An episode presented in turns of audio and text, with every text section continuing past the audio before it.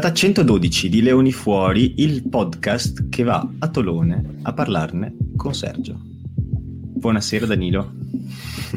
Andiamo a Tolone, andiamo a Tolone. Andiamo, Visto che... Andiamo.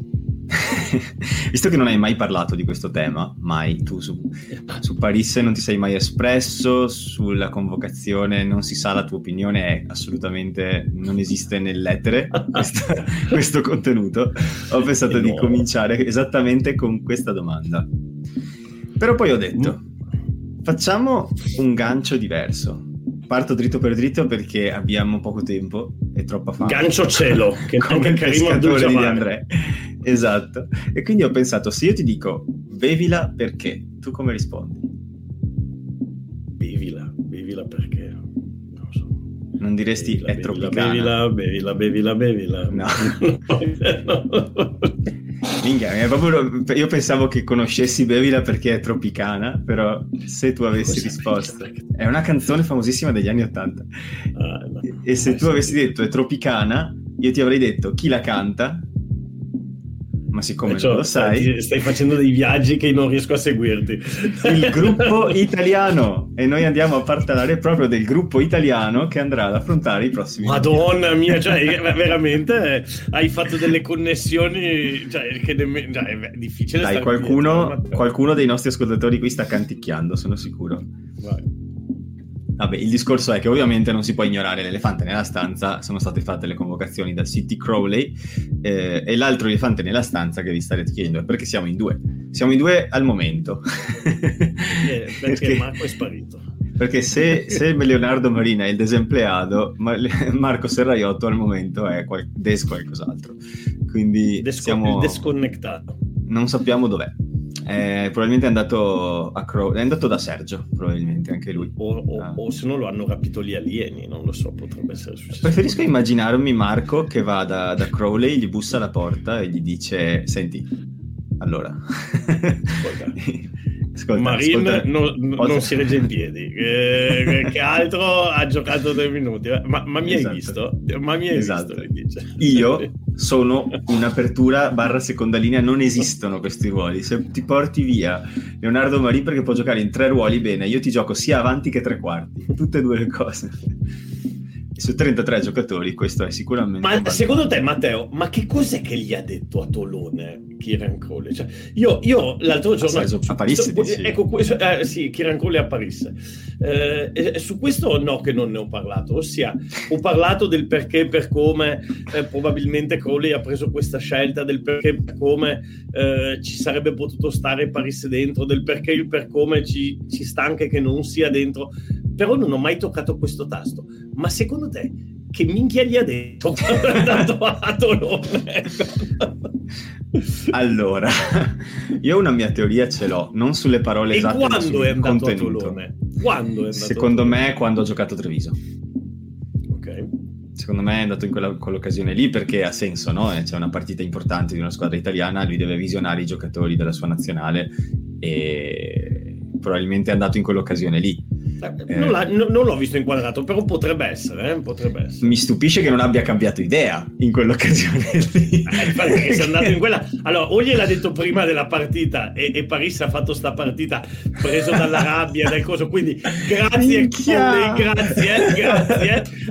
Allora, oh, che, me, che, che, che multiverso questo E cosa. quindi eh, era embriago, insomma. Quale delle due? Quale Mamma mia, che brutto... Che... Mi hai messo proprio il freddo nel sangue con questo. Adesso, adesso, adesso, è lo scenario che ho più probabile in testa, sai? Prima della partita, breve incontro. Prima, no? Era uscita l'intervista, no, non prima, Sperando di scoraggiarlo, tipo. Di, di, di, a sapere. A sapere. Te una certa, dai, a 39 anni, ho saputo fare. Saluto. E dopodiché... Mamma mia, è andata così, sai, adesso che me l'hai detto, ha tutto senso. Quindi e... se Treviso venerdì non è in finale di challenge è colpa di Crowley fondamentalmente. Sì. Sì, ok. sì. E sul cosa gli ha detto, io, cre- io, credo, sono molto convinto che Crowley sia nello specifico che abbia due tratti. Uno è quello che è una persona mh, molto onesta e questo ce lo diceva anche Tommy Allan, se ti ricordi quando l'abbiamo intervistato molto tempo fa, ci diceva quando parla ascolti, è una persona che sempre, dice sempre le cose come stanno, anche se, anche se fa male sentirlo. E quindi questo non ho dubbi, che lui sia andato lì per dirgli esattamente la verità e non politichese, girarci intorno. Secondo me la verità, dal suo punto di vista ovviamente, che gli ha detto è stata, si avvicina molto a quello che ho sentito dire spesso a Otto, e cioè che ehm, esiste un, una difficoltà di adattamento di un giocatore come lui nella rosa dell'Italia. Credo che sia perché probabilmente lui ha un piano molto specifico che sta cercando di sviluppare con questi giocatori della serie, perché anche questa è un'altra cosa di Crowley. Poche volte abbiamo visto un piano B quando le cose vanno male e eh, secondo me lui sta sviluppando un piano molto molto molto specifico di, di gioco per le partite non tanto contro le avversarie battibili, ma contro Francia e All Blacks per provare a metterli in difficoltà, quantomeno. E credo che forse non possa rinunciare a mh, mm, nessuna delle terze linee che ha a disposizione in difesa per includere Paris. Io credo sia questo. Sì, no, no, ma eh, stai, sviando, stai sviando l'argomento. Cioè, io voglio sapere. È stato super sì, preciso. Sì, no, no, no, io voglio sapere le parole. Cioè, che cosa gli ha detto? Gli ha detto, caro Sergio, Ah, ma le parole, no, secondo me gli ha fatto una super cazzola come se fosse Antani sul, esatto. sull'inabilità dell'adattamento, del... però cioè, credo che il contenuto fosse quello. Ok. Cioè, tipo, okay. caro Sergio, sei stato eh, il man of the match contro il Venettone, hai fatto un partitone, però hai sbagliato metà dei placcaggi e ne hai fatti due. E ho bisogno di gente che placca, quindi però hai sbagliato metà dei placaggi e ne hai fatti due cioè già, già, tu che sei uno statistico mi sembra l'ho detto apposta proprio per arrampicarsi sugli specchi tipo cioè Sergio col 50% al placaggio non vai da nessuna parte cioè. figa figa già, spiace, tu, figa, tu, Crowley te lo vedi con l'accento milanese no? per qualche motivo mi esce secondo me è perché l'accento di chi ti licenzia è quasi sempre milanese non, non, non, fatturi, non produci. Via. Stiamo rifacendo il reparto, abbiamo bisogno di un po' meno, un po', un po di più know-how in questa sezione, capito? Cioè... You, you, are fired, you are fired. Esatto. Alla fine della fiera, so, niente personale, eh, cioè, spero che ci, ci andiamo a prendere una birra. Vabbè, così. Però non sono sicuro. Eh, sarei curioso della risposta di Sergio invece. No, perché a parte gli scherzi, eh, e poi ci giriamo a capitolo, per, però il, um, alla fine Crowley ha ribadito che è una scelta esclusivamente tecnica, esclusivamente tecnica. E allora io mi sono fatto, Matteo, tre ipotesi, cioè esclusivamente tecnica può significare che eh, Paris non si adatta al game plan eh, dell'Italia in questo momento, però mi sembra una cosa un po', come dire, miope, no? Ossia, io capisco che non è che cambieremo il game plan per un quarantenne, eccetera, eccetera, eccetera, però diciamo che comunque Paris porta delle abilità che in alcuni momenti, in alcune fasi, in alcune situazioni potrebbero tornare utili, indipendentemente dal fatto che non sia un grande crash baller, ossia uno, un apriscatole, no? Uno spacca tutto tipo Lorenzo Cannone, o che magari non sia un, uh, un grillo talpa, uh, che ne so, alla uh, Van der Flier però indipendentemente da questo ti porta tante altre cose. Quindi secondo me quella, quella, mi sembrerebbe una cosa che non lo so mi lascia un po' perplesso anche se la, lo capisco. L'altra che non credo proprio e che non lo consideri oggi come valore assoluto tra le migliori 7-8 terze linee italiane perché nel momento in mm. cui con tutto il bene che noi vogliamo a Favretto però mi convochi Favretto che in terza linea nemmeno ci gioca eh, dai e dopo la partita che ha fatto con Treviso dove ci ha dato la paga ha le tre terze linee titolari della nazionale italiana tra l'altro cioè lui tra tutte e sei è stata la migliore non credo che possa reggere no? quindi probabilmente più la prima però è una scelta un po', secondo me, un po' miope, no? Un Ma, po'. Allora, Seppur rispettandola, però non lo so. A me le convocazioni di Chirancoli sono piaciute tantissimo.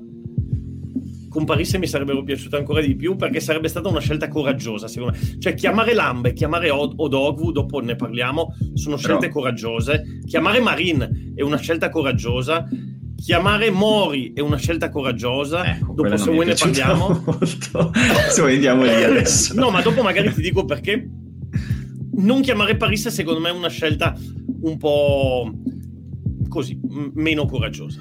Secondo me ci sono delle dinamiche che noi non vediamo, perché Parisse è una persona importante, è stata tanto importante per l'Italia e lo è ancora, e secondo me ci sono delle dinamiche magari di personalità, una certa difficoltà di coesistenza che noi non conosciamo. Ma Però gli è stato chiesto, lui ha detto di no. Eh. Sì, se le questioni sono puramente tecniche, io suppongo che sia più un problema relativo a come lui intende impostare il gioco. Suppongo che, che sia magari anche perché chi lasci a casa, se porti lui, probabilmente Toa alla fine. A me non sarebbe stata male questa opzione, nel senso che ho visto Toa poco, quest'anno si è fatto male molto tempo fa, e non so se ci sia magari un, um, un consiglio molto velato da parte della firma, non credo perché la firma è quella che ha messo Parisse nel banner delle sei nazioni, quindi eh, sì, non, vabbè, c'è un... che magari sia proprio quello, il fatto che lui abbia ri- eh, rifiutato, rifiutato quantomeno chiesto di non andare no, no. in occasione di quel torneo lì, di quel no. sei nazioni, adesso non è, che li, non è che abbia fatto incazzare il grafico, però diciamo, diciamo che eh, sembrava tutto pronto perché Parisse ritornasse nel gruppo Italia in quel momento lì, lui lì in quel momento ha chiesto di preferire preferire... Ecco, per girare la cosa, Matteo, diciamolo in un'altra maniera, pre... questa è anche una cosa che non ho mai detto. È ovvio che non si può ragionare col senno del, col senno del poi, no? Però uh, se Parisse avesse accettato quella convocazione lì, io credo con grande probabilità che Paris avrebbe giocato il suo sesto mondiale, eh, perché sarebbe entrato in quel gruppo, avrebbe apportato il suo, eh, Crowley avrebbe iniziato a modellare un piano di gioco che preveda anche Paris, magari non sempre, non in tutte le situazioni, no? però sicuramente lo avrebbe messo nel, nell'equazione e Parisse probabilmente si sarebbe sì. trovato il suo sesto mondiale. Sono d'accordissimo con te e credo che la ragione puramente tecnica di cui parla Crowley sia proprio questa, cioè il tempo che ci è voluto per adattare eh, la nuova, come si dice, la nazionale al nuovo piano di gioco è stato tutto sommato lunghetto perché è stato il primo Sei Nazioni più il primo test match eh, contro Samoa che poi ha funzionato. Cioè, nel senso, no, scusami, che dico, c'è tutto test, i test match estivi anche in mezzo dove abbiamo fatto pietà. Sì, per cui... abbiano funzionato benissimo. Eh, esatto, cioè, oliarli, sì. ci è voluto molto tempo, no? E non che adesso sia un sistema che comunque ci abbia permesso di vincere chissà che, però almeno l'Italia è tornata a mettere in difficoltà gli avversari e con questo sei nazioni non abbiamo vinto niente ma abbiamo quasi vinto tre volte, quindi adesso eh, in particolare contro Francia e, e, e, Scozia letteralmente allo scadere abbiamo preso poi la paga, quindi eh, io direi il, il, il guadagno si è visto no? nella proposta, però credo che ci sia voluto molto tempo e credo che lui non veda nella sua analisi esperta, perché alla fine ricordiamoci sempre che il CT è anche quello che ne sa di più di tutto il paese su quell'argomento perché lo pagano per essere ah, sì, quello sì. che ne sa di no, più. Vabbè, più che altro perché, e... più che altro perché è, è, è, un'idea sua, un prodotto suo eh. e, e, vede lui i giocatori tutti i giorni o quantomeno ci parla o è in contatto. Sì, e noi vediamo quello che ci viene comunicato, quindi noi vediamo sempre un 20, 30, 40% in meno di quello che vede un CT. E, ehm, quello che secondo me è il caso è che lui evidentemente non vede i tempi tecnici per poter introdurre Parisi in questo gioco, che invece alla fine e Pettinelli o Zuliani, che sono i tre che avrebbero fatto posto a lui in caso, o Favretto, eh, no, già un po' conoscono. Quindi poi Favretto è nelle terze perché ha giocato terza una volta e puoi passarlo per terza, ma se entra, entra in seconda secondo me alla fine però in seconda c'è... No, secondo me no. Secondo me Favretto... Allora, secondo me Favretto non entra, però... A parte eh, che non credo auguro... entrerà nel gruppo alla fine. Eh, esatto, gli auguro con tutto il cuore invece di eh, magari eh, di mostrare veramente delle cose incredibili sia in allenamento che nel warm up però se entrasse invece secondo me è più probabile che entri con le terze perché lì ci sono i dubbi Pettinelli e alla fine um, più alla fine diciamo che Pettinelli però anche Pettinelli ha saltato un mese e mezzo due mesi adesso non è che si sa benissimo che cosa uh, che tipo di problema e, um, e invece con l'entrata di Lamb nelle seconde ce ne sono, ce ne sono uh, sei e andranno quattro e queste prime quattro probabilmente saranno Ruzza, Lamb e, e, e Nicolo Cannone che non gli sposti e poi c'è Iachizzi, Zambonin e Sisi, quindi la vedo difficile per, per Fabretto. Uh, sì, e poi se lo volessero come seconda lo avrebbero messo nel gruppo le seconde. No, hai ragione, hai ragione. Però comunque non lo vedo dentro neanche tra le terze. Sa meno proprio di Ribaltoni che appunto fa un prestagione pazzesco e qualcuno si fa male. Queste due cose insieme il posto ce l'ha, però dura se no. Ti volevo proporre, giusto per non passare troppo tempo sui convocati, che ormai oggettivamente è mercoledì sera, ne hanno parlato tutti in qualsiasi luogo Salsa. del rugby, quindi no, non voglio che questo prodotto sia una, un equivalente, no? ripetitivo. Quello che ho chiesto ai nostri ascoltatori, che però chiedo prima a te, così ne parliamo noi, poi leggiamo cosa ci hanno detto loro, è secondo te chi saranno per ogni ruolo i grandi esclusi? Se hai, hai la lista davanti, se no te la invio al volo. Allora, Già, qualche escluso, mm, mm, più o meno me la ricordo a memoria, già qualche escluso nella, c'è. nella chat privata. Ok, ti ringrazio. Allora, partiamo se vuoi Matteo dagli esclusi da questo, da questo listone, se vuoi. Partiamo uh, da là. A parte Parisse. Allora, di grandi esclusi, a parte Parisse, che è sicuramente il grande escluso, ma di grandi esclusi, quello che secondo me fa più rumore è Zanon. Per un semplice fatto che Zanon nell'ultima partita eh, giocata dall'Italia era entrato eh, nei 23 per defezione all'ultimo minuto di Menoncello, se ti ricordi. E, sì, e lo Square si chiama in eh, lo bravissimo. quindi tu passi dall'essere nei 23 al non essere nel 46. Sì. Uh, poi è ovvio che le posizioni giocano il suo ruolo, cioè non è che eri il ventitresimo come valore assoluto, adesso sei il 47esimo. Chiaro, Però all'epoca Marin era ancora con la gamba rotta, quindi... E non eh, c'era Odogwu. Sì. Eh, secondo me, allora, detta proprio papale papale, eh, Fuser paga l'entrata... Cioè, allora, qualcuno entra, qualcuno esce. Chi ha pagato le entrate di Odogwu e Fuser? Secondo me Zanon e, e Diodogwu e Lamb, Zanon e Fuser. Eh, che erano i due che erano dentro il gruppo. Tra l'altro, eh, Fuser era in campo a Cardiff, eh, Zanone ha giocato tantissimo con la nazionale italiana. E, e insomma, e, e, loro due sono i due che pagano, secondo me, quelle due entrate lì. Perché a questo punto Crowley in quei ruoli si sente un po' più coperto e, e allora dice: piuttosto di portare dei giocatori che so fino a dove mi possono dare, magari mi porto Uh, un giovane uh, sì. e me lo faccio crescere a fianco e vediamo, e vediamo che, cosa, che cosa nasce. Qual è il, il ceiling? Bravo, e, e, e, così io leggo anche la conversazione, per esempio, di Federico Mori. Eh, o anche quella di Marin, perché cioè, se tu ti metti nella testa di Zanon, dici ma non è possibile che abbiano chiamato, cioè onestamente se tu sei Zanon dici ma non è possibile che abbiano chiamato due che quest'anno non hanno praticamente giocato e non ha chiamato me? Cioè lo dici cioè, cioè, ma faccio così schifo? Eh, eh, no non fai così schifo però secondo me il ragionamento di anzi sei un buon giocatore però secondo me il ragionamento di Kieran Crowley è stato quello.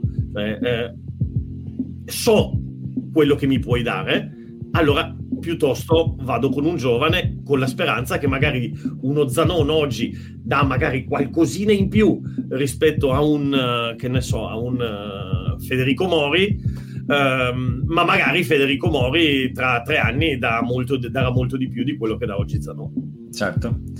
Quindi ci sto, ci sto anche io moltissimo su Zanon come primo grande escluso eh, assieme a, a Fuser perché sono effettivamente due nomi che erano dentro nelle ultime distinte e anche che hanno fatto minuti, non dentro come per esempio, non so, mi viene in mente Dareo Montemauri che hanno avuto il loro gettone però poi non sono scesi in campo o poco. Um, credo che loro due siano, siano assolutamente i principali esclusi. Si, è parlato... si potrebbe anche dire Minozzi, si potrebbe anche eh, dire Minozzi. Eh? Stavo per dire, nelle, nelle, ali e negli estremi si è parlato di Minozzi, Pani e Trulla eh, da vari, varie persone, motivi diversi ovviamente. Minozzi, il potenziale lo conosciamo bene, Minozzi è stato nominato tra i giocatori candidati al giocatore del torneo del Sei Nazioni nel 2019, cioè non è scarso. Ha, ha, Minozzi ha un... Ha un ha mostrato tante qualità che nel tempo con gli infortuni si sono un pochino perse, ma sono lì, sappiamo qual è il suo rendimento possi- potenziale. E secondo me ci deve pensare un po' meno, ossia no, magari, magari faccia le cose giuste mentalmente, però io ho un po' la paura, Matteo, non so che cosa ne pensi, che Minozzi rischi di essere un po' intrappolato da, sì. uh, da, da da quello che era Minozzi. Cioè, sì, immaginarsi sì, sì, che lui debba per forza essere quel tipo di giocatore lì, che tra l'altro splendeva in un'Italia che onestamente aveva un tasso di talento abbastanza Italia basso. opaca. Esatto, abbastanza basso. Quindi, era insomma... facile brillare in quell'Italia lì, diciamo. Esatto, esatto. Si dice che tra i ciechi anche l'Orbo ci vede benissimo, no? Esatto. Quindi adesso non voglio essere offensivo verso... No, anche perché soprattutto però... lui tra tutti, è meglio non chiamarlo Orbo, visto che proprio lì ha avuto problemi. non sapevo, eh, non, non ci vede. Ha no? quasi perso un occhio Minozzi. Ah sì, ah, non lo sapevo sì. questo. Nel 2020 è il motivo per cui non è venuto al Sei Nazioni quella volta fa ottobre, ti ricordi che c'era durante ah, il non ricordavo, non ricordavo. I recuperi lo hanno criticato tantissimo, ma lui non aveva dischiuso la sua condizione medica, ma ha quasi perso un occhio.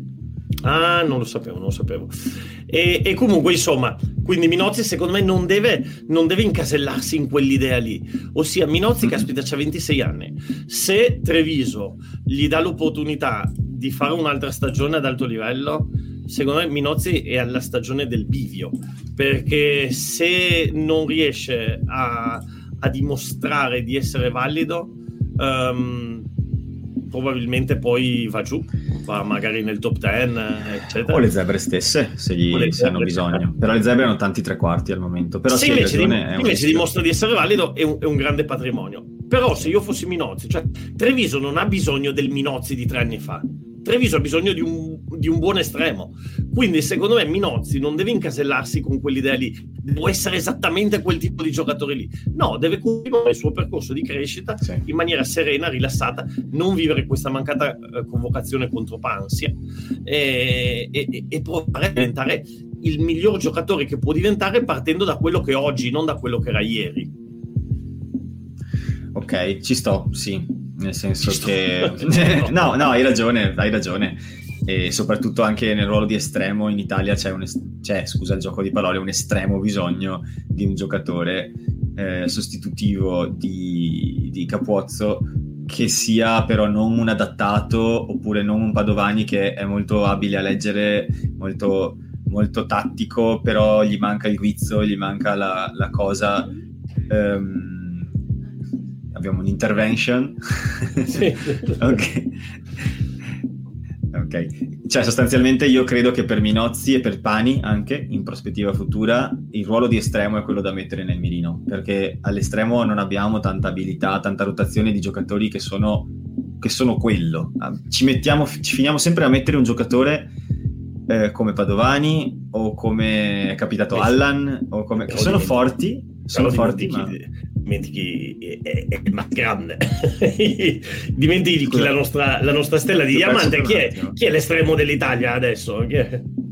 Ah, Capozza eh, appunto. Eh, ma stavo dicendo, al posto di Capozzo non ah, abbiamo, okay, okay, non okay, abbiamo niente dietro che sia un estremo. Che dici, questo gioca 15 tutte le partite col suo club e oggi gioca 15 anche con l'Italia. Sì, tra, che, tra l'altro, che, tra l'altro, che tra l'altro, bellissima osservazione che fai, uh, perché tra l'altro né Capuozzo né Padovani, che sono le prime due opzioni, giocano a 15 nel club. I, in effetti l'Italia, adesso che ci penso, n- non ha nessuno che gioca a 15 nel club, perché eh, Capuozzo gioca ala, Padovani adesso con Reino Smith gioca molto di più ala, quindi veramente non abbiamo, non abbiamo, un estremo di ruolo, anche se per me sia Padovani che Capozzo sono degli estremi, però per contingenze non giocano da estremo nel club. È che Quindi, sì, entrambi... Sì, sì, vera, non ci avevo pensato, è vera questa osservazione. Eh. Sì, cioè, poi sono entrambi bravi a fare l'estremo, però mh, per dire, Capozzo secondo me ha le qualità da estremo, cioè l'estremo ideale per quanto mi riguarda dovrebbe essere un Rhino Smith che placca di più. cioè, cioè, nel senso, offensivamente Rhino è un estremo. Per me l'estremo, idea, è, è l'estremo, l'estremo, ideale potrebbe essere Thomas Ramos o Freddy Stewart. Ecco, diciamo sì, ma sono tre tipi diversi di giocatore. Per dire, eh, sì. Thomas Ramos calcia tantissimo e in questo abbiamo Padovani, che ha un ottimo piede, e quelle Però qualità le ha. Non so tutto di quello che stai dicendo. Sì, vabbè, Thomas Ramos è tipo. Cristiano Ronaldo. Ha evasione, però... cioè, ha evasione, ha piede, ha, ha, senso tattico, ha playmaking, difatti può giocare anche all'apertura. Avere Thomas, Thomas Ramos... Ramos... è l'estremo ideale. È l'estremo sì, ideale. avere Thomas Ramos non avremmo questa discussione, ma eh, sto pensando Capuozzo e Padovani sare- dovrebbero combinarsi in un super essere per, per avere le qualità che ha Ramos, per esempio, secondo me. O Stewart è un giocatore simile per certi versi, più fisico, magari meno tecnico, però sono giocatori che, cioè nel senso, si parla sempre di triangolo allargato come di tre giocatori intercambiabili, però gli estremi moderni alla fine sono proprio estremi, cioè sono gente che sta al centro, che ha la pedata, che vede benissimo per esempio le 50-22 o degli up and under ficcanti, che un'ala magari non per forza vede o non è abituata. E, non so, io vedo questa mancanza nel gioco dell'Italia. Quindi mi piacerebbe che i giocatori mu- nuovi come, mi, come, Minozzi, che ormai ha 26 anni, ma non sono 30, no? Ancora, t- deve ancora raggiungere il cosiddetto prime nel, nel, nel computo dell'età. E Pani, che è giovanissimo e già ha delle qualità molto, molto evidenti, puntassero proprio quel ruolo lì. E perché no? Anche Leonardo Marini perché ah, assolutamente, eh, assolutamente. piede ce l'ha, visione ce l'ha, fisico ce l'ha, basta che sviluppa un po' la corsa. Poveraccio, poveraccio Marin all'inizio abbiamo detto, eh, vabbè tu più centro, non noi, ma il mondo del rugby italiano gli ha detto più centro o, più apertura? E lui, ma beh, io voglio essere un'apertura, eh, però insomma eh, Garbisi comunque non lo sposti, to, Tomiala, bla, bla, bla. Eh, esatto. anche se secondo me lui potrebbe continuare comunque a lavorare su quello.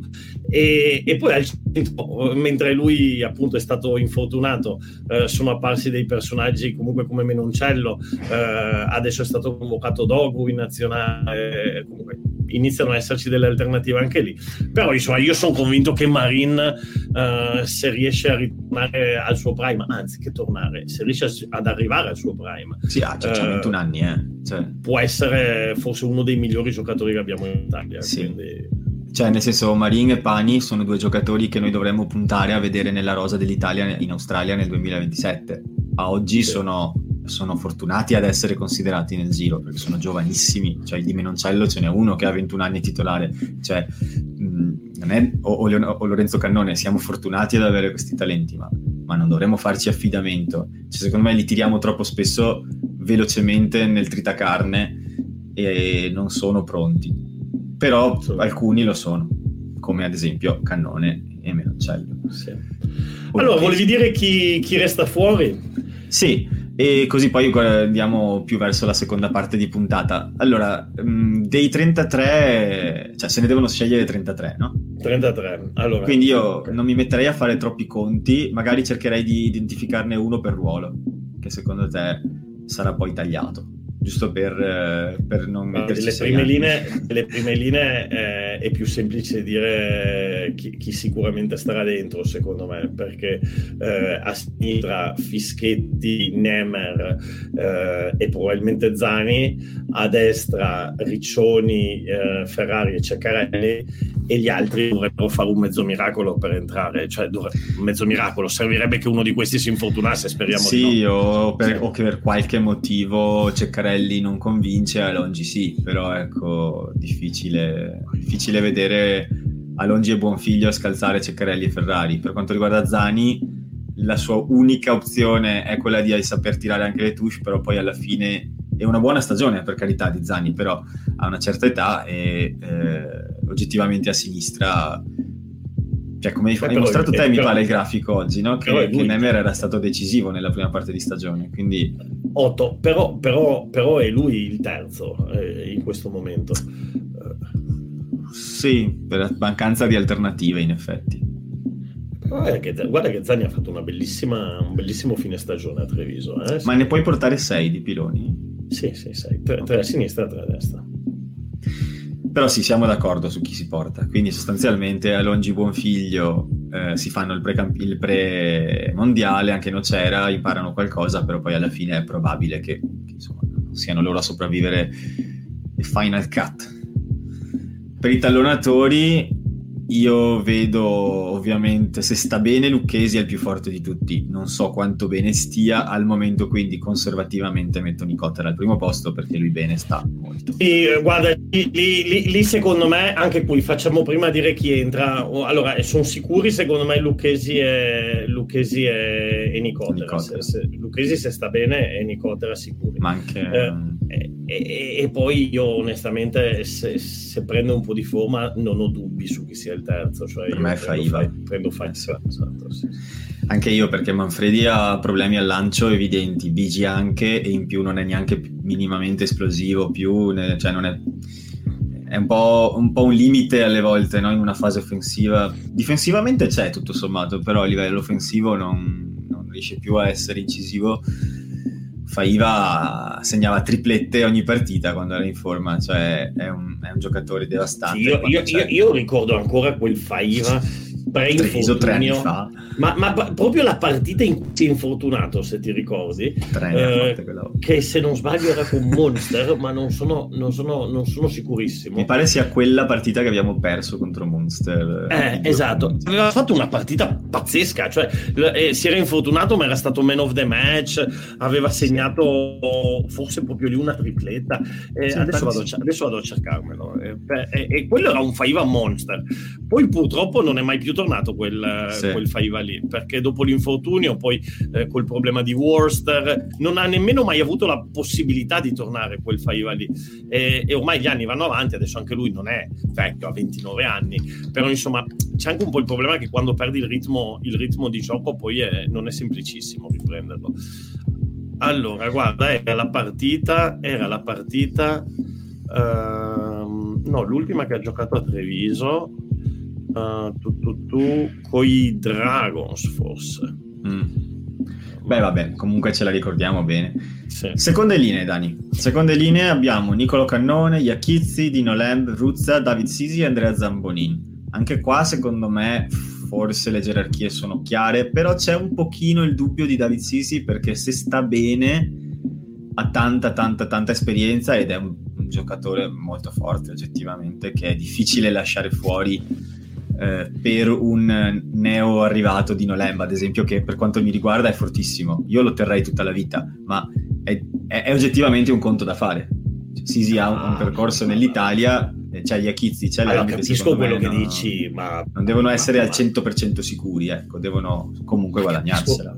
Sì, ma secondo me, cioè, se partiamo in, in, in ranking, Lamb se la gioca con cannone per essere il titolare a fianco a Ruzza e Sisi probabilmente è anche superato dagli Achizzi secondo me. Probabilmente Quindi... però non è sicuro. Se sta bene secondo me una chance ce l'ha. Non lo vedo proprio sì, tagliato fuori secondo... come onestamente se non fa cappellate cioè non esiste che, no, che Lamb non va al mondiale secondo me. Uno perché se lo hanno convocato e perché, e perché lo vogliono cre- credono che sia, che sia, realmente un'opzione.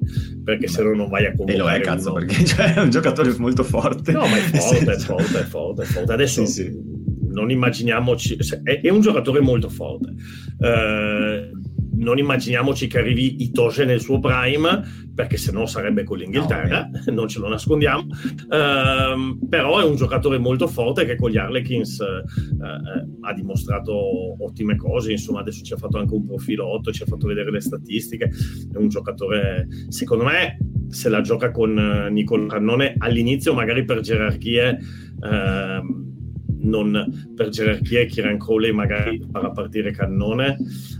Lì c'è anche da pensare un'altra cosa. Lo so che non è una cosa bella per Cannone, ma Cannone ha sempre dato il suo meglio uh, quando è entrato dalla panchina. Cioè, Cannone è esattamente quel giocatore, un po' come Zuliani, esatta, poi adesso è lui il titolare insieme a, insieme a Ruth, però Cannone è esattamente il giocatore che quando entra dalla panchina, per esempio proprio quella partita col Galles, eh, riesce a portare La un... Bravo, riesce a una quantità di energia incredibile e, e, quindi secondo me alla fine finirà con Lamb titolare e Cannone, e Cannone prima riserva e Iachizzi probabilmente il quarto, il quarto della compagnia. Poi. Perché alla fine, però questa cosa è, è abbastanza... No, è vera in tutti gli sport, cioè chi, chi comincia una partita non è una persona che ha un un chiaro eh, obiettivo di gioco all'interno della stessa, ma è una persona che deve impostare questa partita per far sì che si metta nei binari che tu hai pianificato che, in cui vada. Quindi sono persone che devono essere per forza di cose affidabili e, e, e tra virgolette, eh, concrete nell'esecuzione. No? Chi entra dopo invece entra in un contesto già definito, cioè tu entri che stai perdendo di 20, è molto chiaro cosa devi fare, entri che stai vincendo di 20, molto chiaro cosa devi fare. Se cominci la partita è 0-0, cioè devi, devi portarla tu a più 20 no, certo. e lì poi ci vuole rugby, l'intelligenza certo poi nel rugby così, nel calcio nel basket è già diverso perché ci sono i cambi eh, i cambi continui. Però così come nel calcio, il ruolo del finisher è un ruolo molto particolare eh, perché tu entri negli, normalmente negli ultimi 20-30 minuti, se non ci sono degli infortuni, ed entri in una situazione, bravissimo Matteo, hai detto una cosa giustissima. Uno, che devi saper leggere, cioè cosa ha bisogno la squadra in quel momento, ma due, ed è, è fondamentale, in una situazione dove il gioco è molto disomogeneo. Cioè, mentre all'inizio tutti hanno zero minuti sulle gambe, eh, alla fine tu hai dei giocatori che sono appena entrati e quindi hanno diciamo il serbatoio pieno e altri che ce l'hanno mezzo vuoto. E quindi tu devi capire dove sono i mismatch eh, come beh, prima di tutto l'allenatore dovrebbe capirlo ma come cambiare il tuo piano di gioco. Eh, spesso e volentieri si fanno i paragoni con gli scacchi e, il, e, e l'endgame cioè come chiuderla quella partita come dare scaccomato all'avversario. Eh, tant'è vero che all'inizio invece magari tu puoi anche programmarti prime, i primi due tre possessi.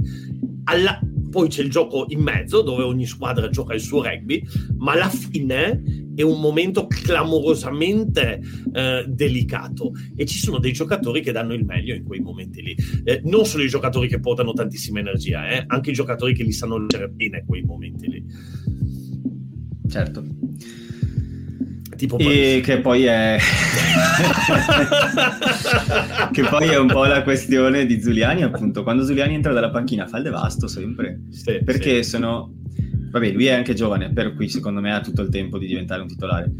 Um, uno come Cannone anche giovane ma un po' meno di, di Zuliani secondo me sono quei giocatori che magari hanno un pochino meno poliedricità, un po' meno sfaccettature nel loro gioco, che non gli permettono di adattarsi rapidamente a una partita che si sta imbinariando. Per cui se va bene va bene, se va male va male, no? E però hanno anche una fisicità importante e delle doti importanti che quando l'avversario è stanco emergono perché riescono magari ad guadagnare quel tempo di gioco in più per poter fare l'offload giusto, per poter fare il trovare il break sul placcaggio pigro del difensore stanco e io lo vedo anche io. Ma sono, proprio due, sono proprio due, cose diverse. Cioè, è come fare la differenza tra un, uno sprint e, e, il mezzo fondo. Cioè, quando tu inizi una partita, stai iniziando una gara di mezzo fondo. Non puoi andare a 100 all'ora dal primo all'ottantesimo minuto perché non ci arrivi. Eh, è molto, molto semplice. Cioè, se tu accesi 10.000 metri eh, e parti correndo come Usain Bolt, eh, dopo, dopo, 150 metri ti scoppia, ti, ti, ti, ti scoppia il cuore. Sì, esatto. Sì, sì. E, eh, e, quindi sono proprio due tipi di, di gestione diversa, è molto molto interessante. E andiamo sulle terze linee. Terze linee abbiamo Lorenzo Cannone, Riccardo Favretto, Toa Lafi, Michele Lamaro, Seb Negri, Pettinelli, Manu Zuliani. È stato fuori? Paris.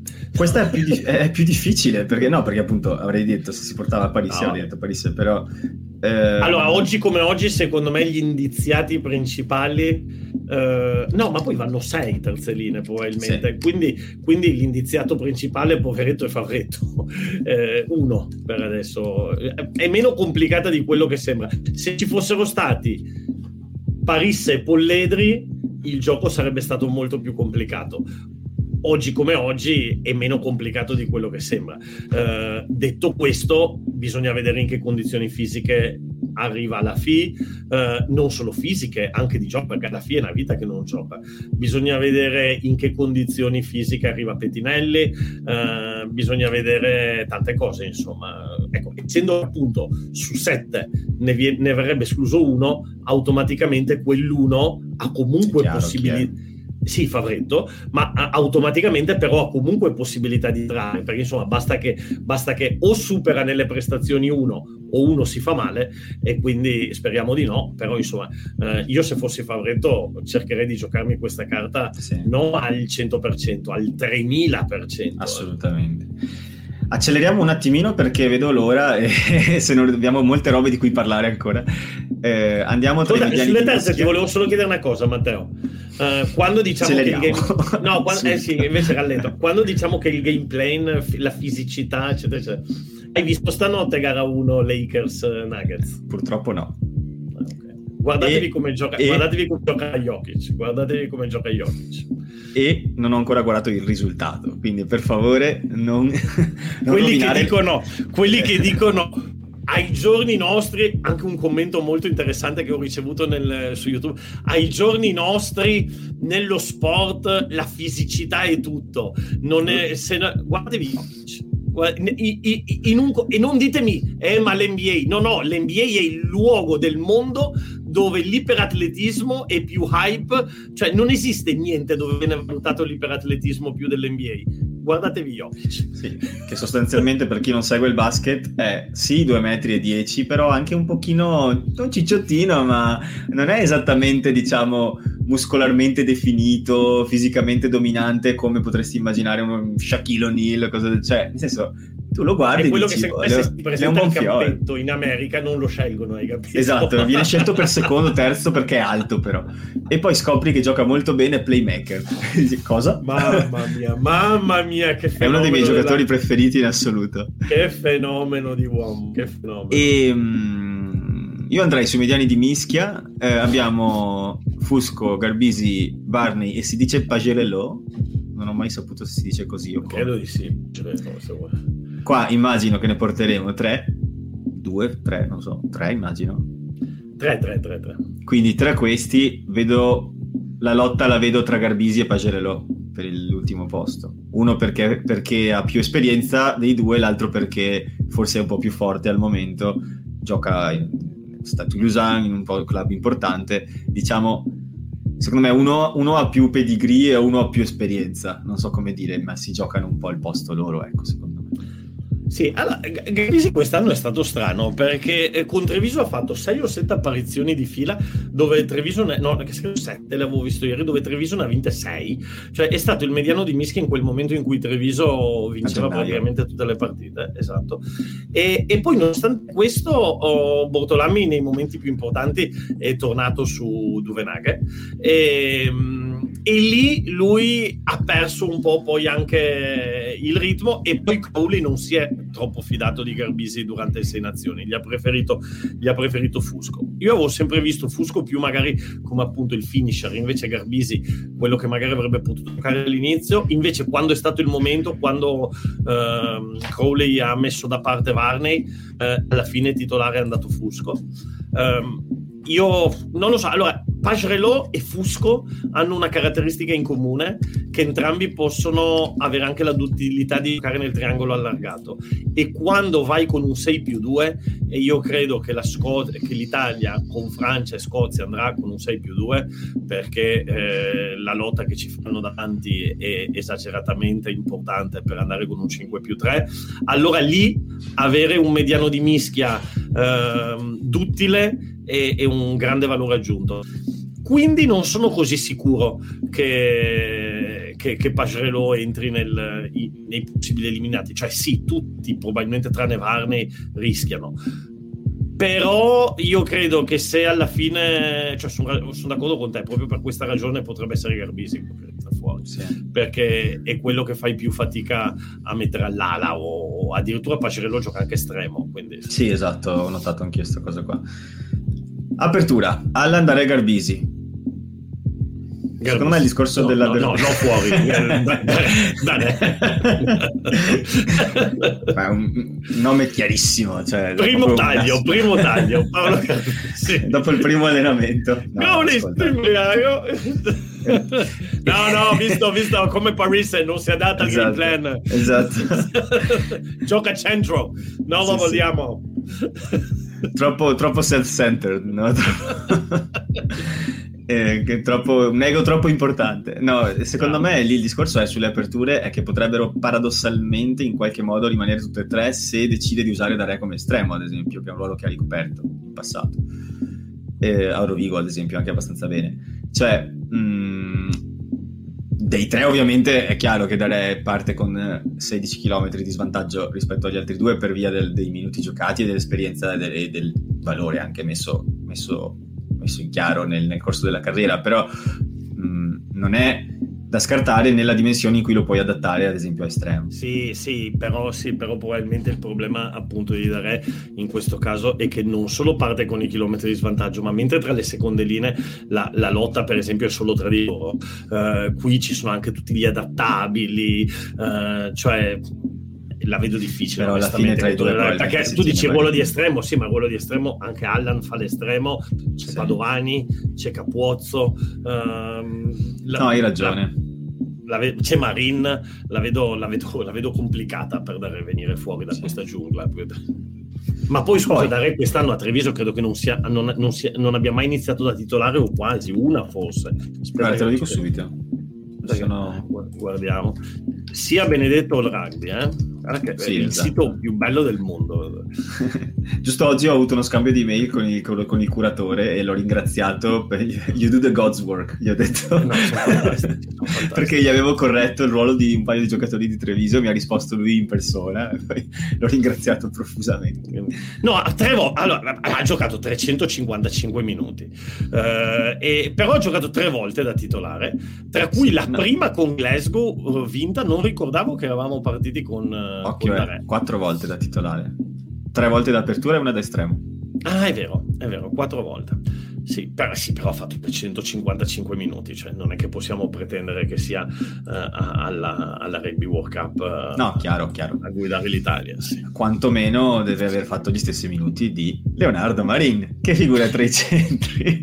centri abbiamo. ne ha fatti zero. Brex, Luckin, Marin, Menoncello, Morisi adesso. Questo è un gruppo interessante, molto, è il ruolo dove più mi interessa discutere, quello dei centri, perché credo che alla fine saranno quattro. E di questi quattro, forse paradossalmente mi trovo a escludere prima Lukin di Marin, però solo per la duttilità minore. Tra l'altro, tra l'altro, realtà... tra l'altro ce ne sono in questo momento cinque e mezzo perché Odogwu sta giocando da centro, gioca da secondo centro. Sì, Quindi è stato messo adesso nel triangolo allargato, però guarda che io sono quasi più convinto che potrebbe entrare tra i centri, perché triangolo allargato l'abbiamo detto, cioè, no, non l'abbiamo ancora detto, però possiamo anticipare un attimo.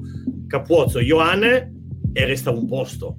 E sto posto c'è Padovani, Gesi, Bruno, eh, Odogwu, quindi alla fine potrebbe anche essere che Odogwu rientra tra i centri. Fare il cambio di Brex a 13. 1, 2. Perché gioca, gioca, secondo centro di solito, no? Sì, pare, 13, sì quindi... o secondo centro o ala. Adesso ultimamente ha fatto più secondo centro.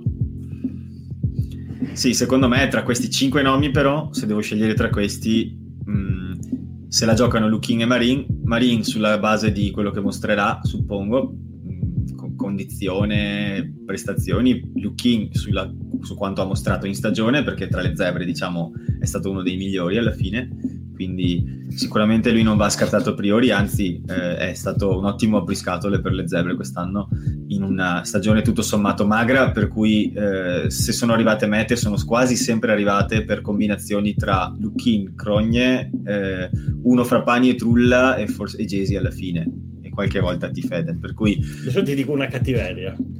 Dai. Allora, Lukin è praticamente un giocatore semi-identico a Zanon, ossia sono due giocatori che prendono la palla, vanno via dritti, eh, rompono la linea del vantaggio o quantomeno prendono la linea del vantaggio, però non sempre la rompono, ogni tanto hanno l'offload, Lucchino un po' meno che Zanon, ma insomma entrambi ogni tanto ce l'hanno, poi fanno un po' fatica nel campo, nel, nel campo aperto.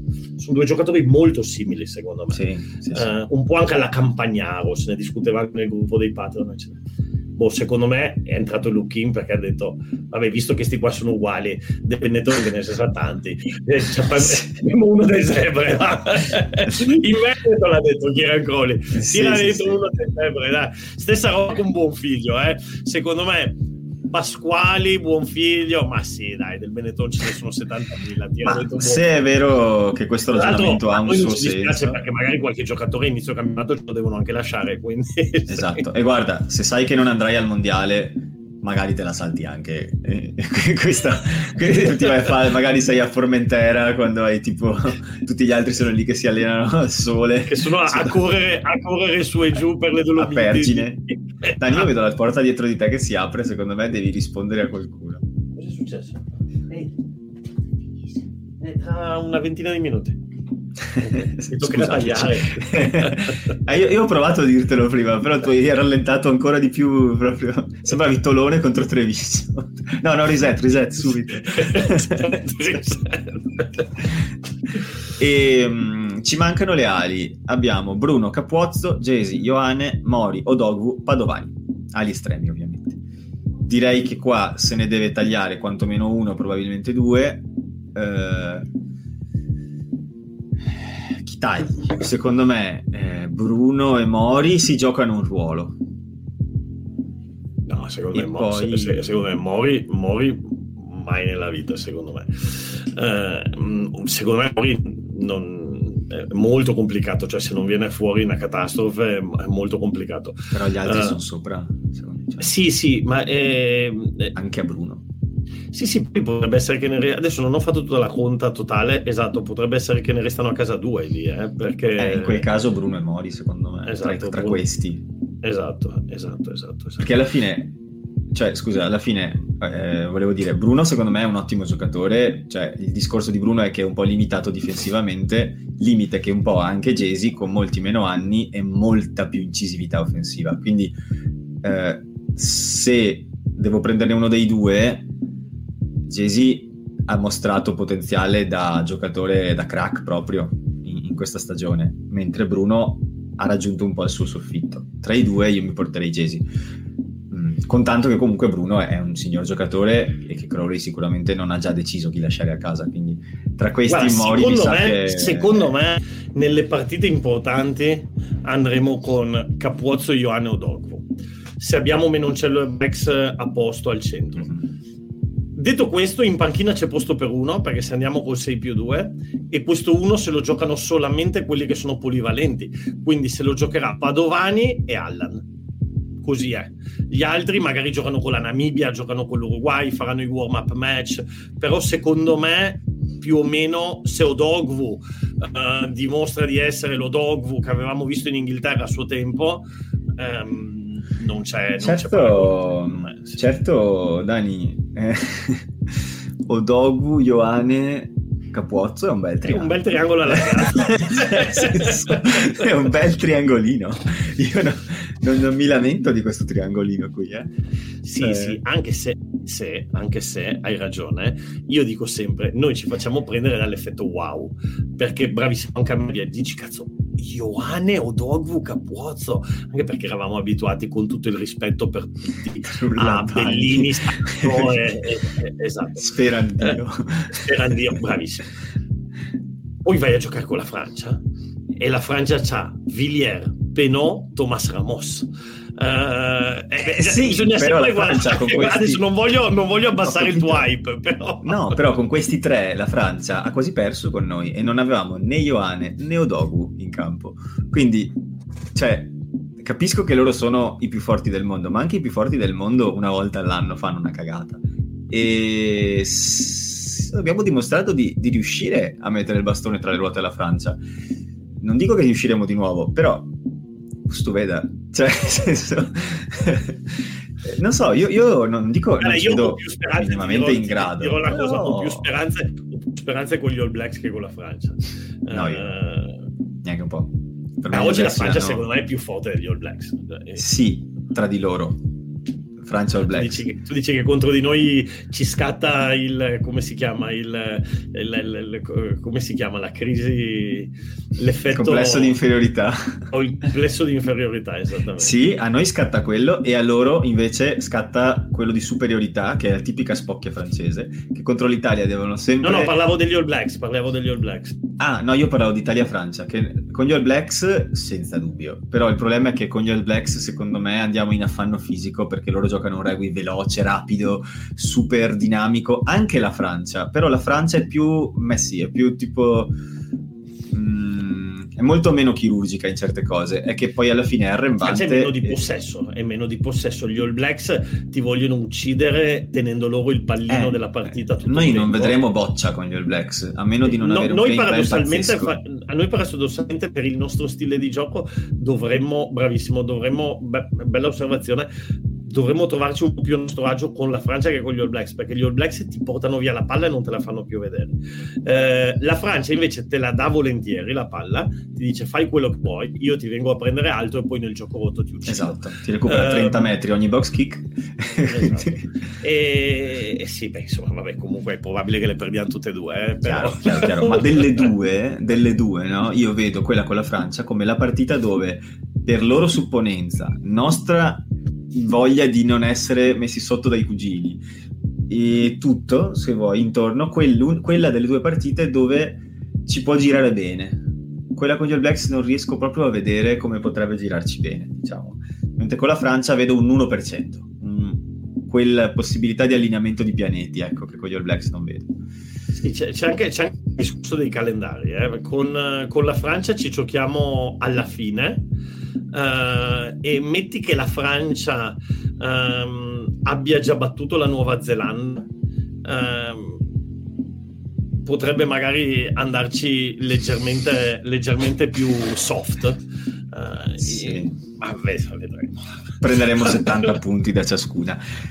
Stiamo facendo. Allora, la Però... Nuova Zelanda perde con la Namibia. Rinviano Francia-Italia per qualche motivo, non so, c'è un'epidemia di squaraus a Lione, non lo so.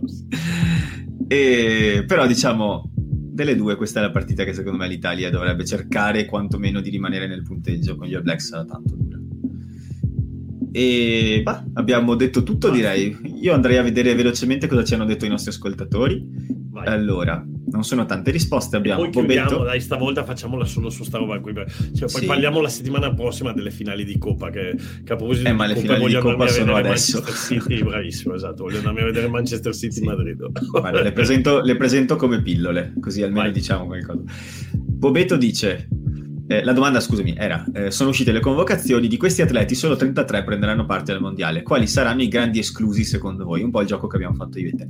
Allora, Bobeto dice: secondo lui le zebrette.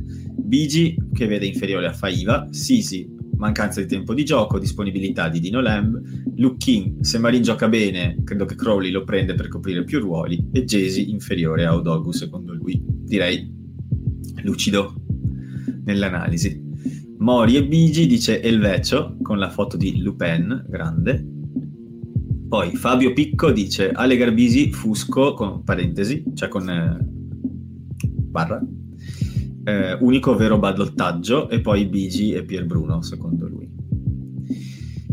Uno che questo mi fa morire perché ogni volta che commenta io vedo una notifica Andrea Zambonin ha risposto al tuo tweet. Io sono sempre tipo oh madonna. È lui, è lui, no è shitstorm. Invece ci tiene a dire uno tra Jesi e Bruno tra le ali e uno tra il mio omonimo e Sisi nelle seconde. Poi secondo Simone abbiamo Jesi e Gasbisi Junior out. E secondo 8 Ceccarelli, Bigi, Lucchini Ceccarelli, 8 vede Ceccarelli fuori. Eh sì, questo mi ha un po' sorpreso, però evidentemente 8 vede, vede Alongi. Vede Alongi, vede Alongi. Bravo 8, sempre credere nel progetto. Sempre sempre credere. Che, che, ci potrebbe anche stare, sai Matteo. Allora, secondo me Ceccarelli è, come valore assoluto è più solido e oggi vale più di Alongi però ci potrebbe anche stare con l'idea di eh, totale fiducia, cioè se abbiamo un Riccioni e un Ferrari in forma, ci potrebbe stare per la stessa ragione che abbiamo detto prima, ossia che magari piuttosto di portarti Ceccarelli, che comunque anche lui non è che sia vecchissimo, però magari fai una scommessa sul quadriennio successivo e dici mi porto via Longi, me lo metto in panchina con la Namibia e, e, vediamo, e vediamo, insomma sì. che cosa succede in futuro. Allora Dani, io ti farei questa proposta. Eh, eviterei in toto di parlare di Benetton Rugby, nel senso che così possiamo parlare approfonditamente la prossima puntata delle finali che si giocano questo weekend di Challenge Champions Cup del Benetton, che oggi per esempio ha ufficializzato l'acquisto di Jean Kollegenberg, che giocava con le Zebre un po' di anni fa, magari ve lo ricordate, seconda linea. Ne parliamo meglio la prossima volta, così abbiamo più tempo. Io passerei rapidamentissimo sulle semifinali di URC e la finale, giusto perché è il campionato in cui giochiamo, è, è importante citare, eh, giusto due minuti su risultati e, e, e pronostici. Tu le hai viste? Non le hai viste?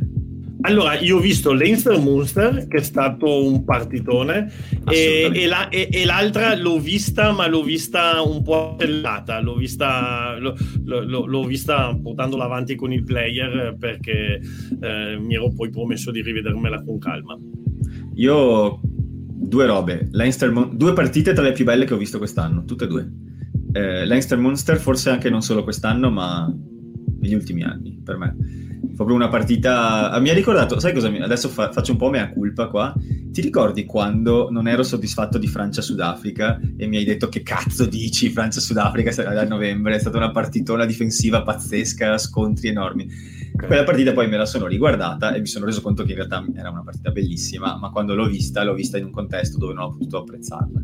Questa qua, tra Leinster e Monster, me l'ha ricordata un po'. Finisce 15 a 16, tra l'altro con un bellissimo drop goal di Crowley, ehm, ma nel complesso una partita, una fisicità tra le due squadre che mi ha fatto pensare che quanto, mi ha fatto un po' sentire quanto lavoro abbiamo ancora da fare anche noi no, per raggiungere questo livello, perché Munster quest'anno, ricordiamoci che è arrivata sì sopra di noi, ma non di tantissimo, e ha iniziato molto male la stagione.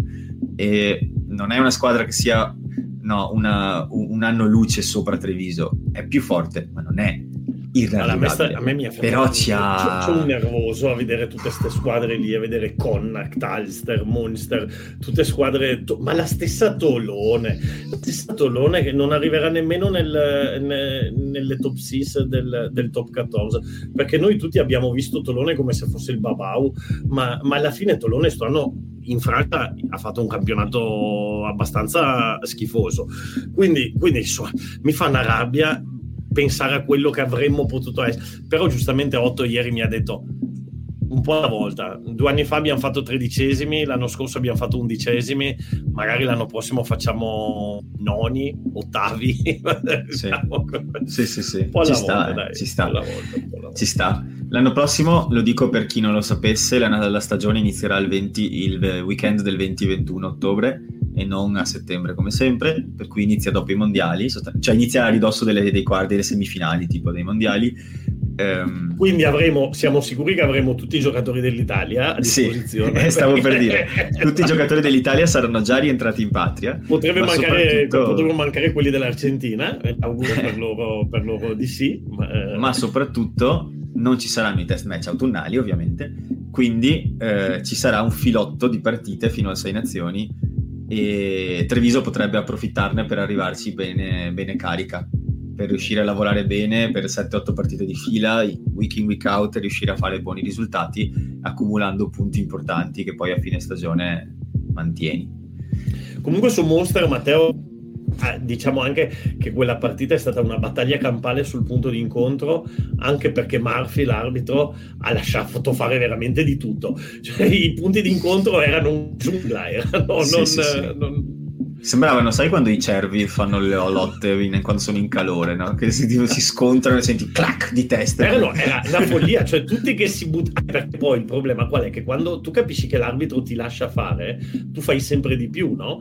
Quindi a fine partita, cioè c'era gente che si tuffava in tutti i modi, da tutti i lati, cioè una violenza inaudita in quella partita. Poi se queste persone sono Peter Romoni e Jones van der Fleer, che sono tipo praticamente degli autoscontri. Secondo me qualcuno non esce vivo, invece alla fine sono rimasti tutti Beh, vivi. Eh, ti dirò, eh, il, il, il, il, terza linea di Leinster a inizio partita subito sentita lui, eh? sì, perché non doveva giocare Van der Fleer. Infatti si è alzato la panchina con l'aria di chi, ma io proprio devo entrare adesso già. Tra l'altro scelta, scelta, pazzesca di Leinster, eh? cioè Leinster l'anno scorso zero titoli, per dirla alla Mourinho, e quest'anno vedi che c'è Oga che uguale, sta già eh? preparando uguale. lo scherzetto, rischiano di finire uguale, identico come l'anno scorso. Perdere in semifinale di un punto No, ma se perdono, cioè quest'anno, cioè perdono alla Viva Stadium contro la Rochelle con cui hanno già perso l'anno scorso, avendo perso con Munster in semifinale di URC contro Ronan O'Gara, il loro nemico giurato numero uno. Cioè, io credo che se tu disegni un incubo tavola è apparecchiata, cioè peggio di così è, è, è impossibile. La tavola è apparecchiata. Cioè, apparecchiata. Ma soprattutto avendo perso proprio alla viva la semifinale contro Munster. Ma sì, appunto, cioè, è, è, è, veramente un incubo per i tifosi di Leinster. Se poi ci metti che magari perdono anche il mondiale... Mamma mia. No, ma lì sai, c'hai i quarti di finale come sempre, no, casa eh, Irlanda, come si suol dire. Tu scherzi, ma se perdono con la Rochelle, secondo me potrebbe in qualche maniera influire anche sul mondiale, cioè nella testa di sti qua che hanno detto noi siamo su, i supereroi che non perdono mai, che anche quando giochiamo con l'Accademia vinciamo di 40 punti, eccetera, eccetera. Intanto hanno perso in campionato di 60. Sì, con i ragazzini, ma intanto hanno perso. Poi con Monster, poi eventualmente con la Rochelle. Eh... Puoi sapere una cosa molto cattiva. Se perdono con la Rochelle in questa finale sono due stagioni di fila che perdono la semifinale di URC di un punto in casa e poi perdono la finale di Champions Cup contro la Rochelle quest'anno per di più alla Viva Stadium. Alla Viva Stadium. E Matteo, la, cosa, la cosa cattiva vai, vai, vai. La, la cosa, la cosa cattiva è se ciò avviene non devono guardare tanto in là per cambiare head coach che ne hanno già, hanno già preso Ninaber nello staff di Leo Cullen ma se, se non si trovano bene con Leo Cullen ci mettono poco a mettere, a mettere Ninaber che letteralmente è il coach degli Springboks come di cazzo di soldi hanno questi qua sì, sì. tra l'altro fammi dire che Leo Cullen è stato un po' secondo me lui non è un personaggio arrogante però è stato secondo me un po' arrogante perché già a partire dai quarti di finale aveva detto eh, noi vogliamo arrivare a esprimere il nostro miglior rugby in finale, come fosse scontato che ci arrivassero, hai capito? Sì, non mi è piaciuta quell'affermazione là. E, e, e invece non ci sono arrivati. Ne hanno, ne hanno, parlato anche a Rugby Pod di questa cosa qui, proprio questa frase qua hanno detto, ah, okay, eh, guarda okay, che... Okay, non l'avevo sentito. Eh, guarda che gli hanno detto, eh, UR, cioè dicevano proprio, no, Andy Good e, e Jim Hamilton dicevano il livello dello URC è cresciuto tantissimo è, un, è, letteralmente a livello con la Premiership al momento in termini di competitività tra le prime 5-6. Eh, le squadre che ora si giocano il titolo non sono più 2-3, ma sono di più. E questo ha dimostrato come Leinster non deve prendere sotto gamba nessuna partita, nessuna. Ma, e... Matteo, ti, ti, dico una cosa, eh, tu sai, non so se ti ricordi, um, al di là dell'ultima che hanno perso in Sudafrica, qual è la partita che Leinster è andata più vicina a perdere in tutta la stagione? La prima con le zebre con le zebre, bravissimo.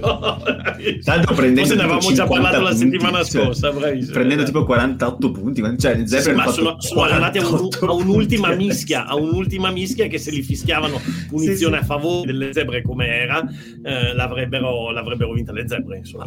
Che godopoli che sarebbe stato. ma magari quello sarebbe stato il turning point della stagione delle zebre, eh? al di là del fatto che avrebbero avuto una vittoria. Però inizi vincendo con Leinster Twitter magari sarebbe cambiato. Fai come i gorilla, ti batti il petto. sì, sì, sì. Vai a saperlo. Un'altra roba che hanno fatto notare su Rugby Pod, su questa partita, molto interessante, è stata che Leinster ha fatto 3 offload e Monster 20. E questo lo dicevano inteso come sì, però noi abbiamo visto Monster principalmente difendere. E infatti, eh, cazzo, tre offload vuol dire che hanno placcato con una rapidità ogni singolo passaggio e questo è, secondo me, esemplificato da chi è poi stato... Ehm, adesso non sono sicuro che abbia vinto Man of the Match, però per me è stato lui, Gavin Coombs, once again, cioè un giocatore incredibile che ha due cap con l'Irlanda nel 2021 nell'estate contro Giappone e Stati Uniti ed è letteralmente uno dei migliori fetcher che l'Irlanda abbia questo dà l'idea della profondità che l'Irlanda ha in terza linea, sì. perché questa, questo sarebbe no titolare, capitano forse, non, esagero, ma con l'Italia sarebbe sicuramente dentro. E mm. sì, secondo me sì. Se, Guarda se che possiamo, secondo me sì. Se possiamo lasciare fuori Paris, possiamo lasciare fuori anche Gavin Coombs. Secondo me, secondo me Gavin Coombs, Dani, secondo me Gavin Coombs prenderebbe il posto di Seb Negri il giorno stesso che arriva in ritiro. Perché ha le stesse caratteristiche offensive e in più è un fetcher. Vabbè, cioè, z- su se no non finiremo sì, mai. Sì, hai ragione. Hai ragione, ma per, per, per, chi non lo conosce, prendi i negri, prendi Zuliani, fai un'unica versione insieme, alta quanto a metà tra i due, e questo è Gavin Coombs. E eh, tutti hanno forse hanno dato che... match. forse l'hanno dato a Crowley forse forse sì e, um, quello che volevo dire è che appunto ne hanno parlato anche su Rugby Pod ma ero, ero, d'accordissimo perché anche a me era capitato di notarlo durante la partita quando lui fa quel turnover sulla sua linea di meta a fine, alla fine proprio 5 minuti dalla fine secondo me lì davvero Monster l'ha vinta perché Leinster stava veramente per andare oltre la linea e lui sì. riesce a mettere le mani sul pallone e a rigirarla poi poco dopo c'è il drop goal che apoteosi. Però lì veramente hanno girato l'inerzia, proprio come figurativamente ma, ma, un turnover anche mentale. No? ma Ross Byrne era infortunato?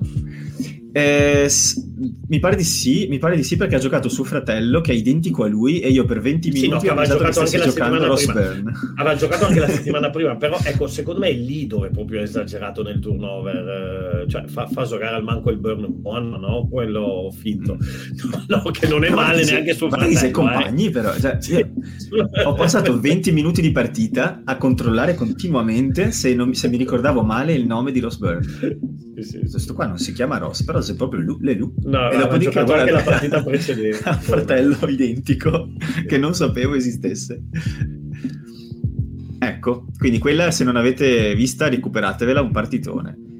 Non andiamo a questo punto, non parliamo di Stormers Connacht, l'unica cosa che possiamo dire è Connacht stagione come le ultime del resto, sopra le aspettative, una squadra ricca tra l'altro di talenti ormai perché per ogni ruolo Connacht ha un giocatore importante, tipo tutti i ruoli, ce n'è uno importante. Eh, comunque era chiaro che Stormers erano più forti. Però fino al sessantesimo erano sotto break. Poi, poi è successo a Si va dai mani, eh, un turnover, un passaggio dietro la schiena, una meta, un, un'esultanza bellissima sulla meta di, dopo il suo passaggio dietro la schiena. C'è stata la meta dei Stormers che conclude la partita e lui è andato da solo a esultare sotto la curva per il suo passaggio invece che per la meta del suo compagno. Comunque, insomma, l'outcome di questa partita, e lo lascio come domanda, non ne discutiamo, è con un Pollard non al massimo, Magneli Bock, a 10. Ogni volta, ogni volta. Eh, vecchio, però ha fatto una partita che... Allora, cioè... o- ognuno ha i suoi giocatori feticci. Matteo è innamorato Dai. di Manny Lebok. Ma guardati uh, qualche partita. Sì, no, no, ma è un bellissimo giocatore. Sì, sì, sono è d'accordo. Tutto. Ah, sì, sì. È, una terza linea praticamente di fisico, che calcia no, come un'apertura, che vede il gioco come qualsiasi ruolo in cui locali, sì, con gli ingressi da ter- dal secondo centro. Proprio questa settimana si è fatto male Pollard. Per quello dicevo. Sì. Però per, per, adesso nelle gerarchie degli Springboks c'era Willems prima. Uh, Io comincio a pensare che Pollard va considerato alla grande perché una volta lo URC era una lega quasi di sviluppo per i giocatori prima di finire in Premiers eh, o, in, eh, o in Top 14. Però guarda che adesso è cresciuta tanto di livello e giocare titolare con il campione in carica in URC cioè, fa curriculum adesso, non è più come dire sì, però non hai giocato un campionato forte. Cazzo, è forte adesso come Lega. Io, io onestamente ci farei un pensiero perché ha un'esplosività che è rara trovare in una... Per- cioè, le aperture, no, tante volte sono, sono mh, giocatori che cambiano la partita ma che non hanno quella capacità di inserirsi, di trovare la linea di corsa, di fare i ball carrier, ma piuttosto facilitano altri nel farlo. Lui fa entrambe le cose. Sì, sì, sì, sì, un, po', un, po', come faceva nel suo prime uh, Boden Barrett.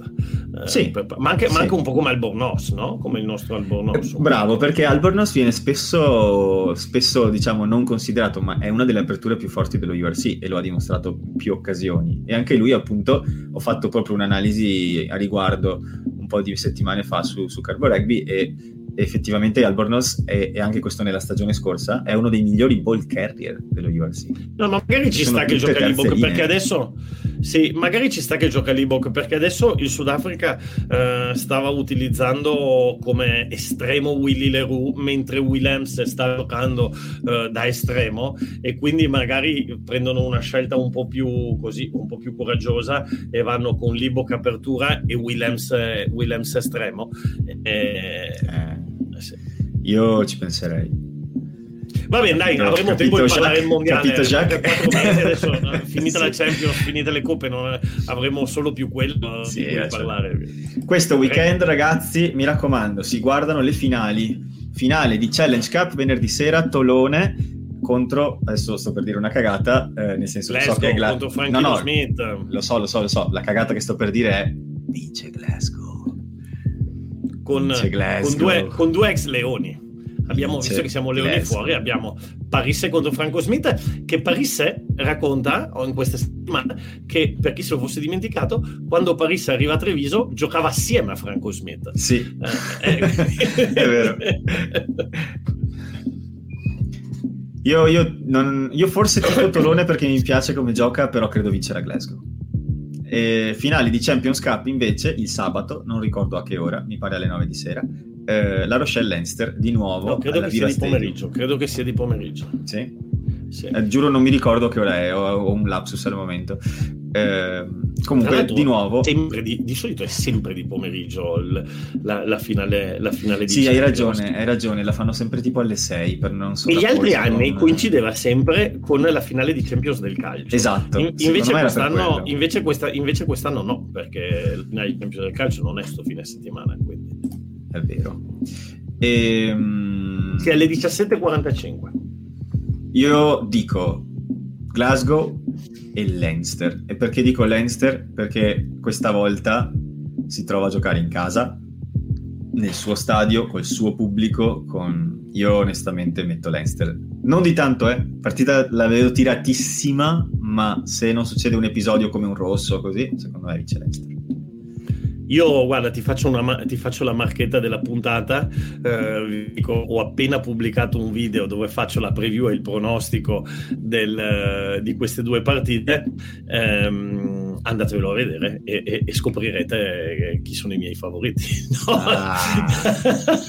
No, ah, no, se vuoi, no se, vuoi te lo dico, se vuoi te lo dico anche qua, io le dico sempre in percentuale. Allora, eh, per me Tolone leggermente favorita, però Glasgow se la gioca 55-45, Tolone e più individualità fortissime, eh, Villiers, Colbert, Olivon, insomma tutti quelli che abbiamo conosciuto sì. anche purtroppo due settimane fa e, però Glasgow secondo me è molto più squadra. Franco Smith ha fatto un lavoro veramente fantastico quest'anno sì, nel convincere la squadra della sua idea. Eh, sono tutti proprio veramente lo, lo vedi in ogni intervista che fanno. Sono, ogni volta dicono we stick to the plan, we stick to the plan. Abbiamo capito che quello che ci dice l'allenatore ci aiuta a vincere. E quindi è un collettivo contro tante individualità. Il problema è che quelle individualità lì sono Joe Paris, sono Charles Olivon, sono Dan Biggar, sono Cheslin Kolbe, Villiers, Vai Nicolo, insomma, no, sì. zio Paperino. Esatto. e soprattutto tutta gente molto esperta e abituata a vincere. E cosa hanno fatto Tolone contro di noi? Ce l'hanno incartata in mille maniere, insomma, e quindi secondo me eh, lì si gioca la partita. Quanto Glasgow saprà non essere Treviso. Se Glasgow non è Treviso, vince. Aia, ha fatto male. Bene ragazzi, allora dobbiamo concludere questa puntata, stiamo andando lunghissimi. Eh, questo e, l'altra podcast... invece, e l'altra invece dico la Rochelle. Ah. ah. Side bet? No, beh, eh, vabbè, no, perché favorita eh, Leicester non te, non te, la posso dare la no? Dai, andiamo avanti che devo andare a vedere la Eh, io provami. allora, questo podcast che state ascoltando lo state probabilmente ascoltando da Spotify. 100 sono le persone che hanno votato 5 stars, quindi grazie a tutti quanti per queste 100, per queste 100 stelle. 5 stelle che avete messo, grazie a tutti, ci aiuta tantissimo. Ehm, io e Marco, che oggi non ha potuto venire, eh, ci trovate su Carbo Rugby, sia come blog che come canale Instagram che come account Twitter. e lì trovate un po' di tutto, di solito analisi comunque di, di quello che avviene nel mondo del rugby. Danilo lo trovate su Dumpad Rugby, canale YouTube, potete farvi eh, Patreon del suo canale, riceverete un sacco di video, un sacco di informazioni interessanti, eh, a un certo punto non ne potrete più non ne potrete più e gli chiederete, lo pagherete per non mandarveli, ma basta, basta. no, ma, vabbè, no, però adesso mi hai lanciato sto assist, lo faccio la prossima volta, se la prossima volta spiego meglio. Ma... Va bene. E boh. su TikTok, anche se, boh, sì, ci sei su TikTok, no? Sei Tutti i giorni, Matteo, e facciamo come eh... dice il buon Montemagno dei numeri pazzeschi. Poi sui canali Telegram trovate Leoni Fuori e Carbo Rugby entrambi eh, su un canale Telegram omonimo dove vi arriva il messaggio quando pubblichiamo qualcosa. E alla fine eh, insomma vi invitiamo a partecipare in generale nelle varie community che, che, esistono attorno al mondo del rugby. Una di queste è Rugby Italia su Reddit, ma c'è anche Rugby Union, sempre su Reddit, dove si parla in inglese eh, in generale tutte queste cose qua poi si aumenta un po' la cassa di risonanza. Quindi dite a un amico di ascoltare Leoni Fuori che eh, mentite se serve, ditegli che è un podcast di cucina, eh, non lo so, però fateci ascoltare. Iniziamo a creare un po' l'hype senza dire niente di più, ma tenetevi liberi la data della partita Italia-Giappone a Treviso. Basta, lasciamo così. Esatto. Puntini, puntini, puntini. Fate quel che volete con questa informazione, ma sappiate che se non sarete liberi ve ne pentirete. Ok. abbastanza hype? Abbastanza hype? Abbastanza okay. hype, vai. Salutiamo tutti, buonanotte e, eh, e ci sentiamo tra una settimana. Ciao, ciao. ciao ragazzi.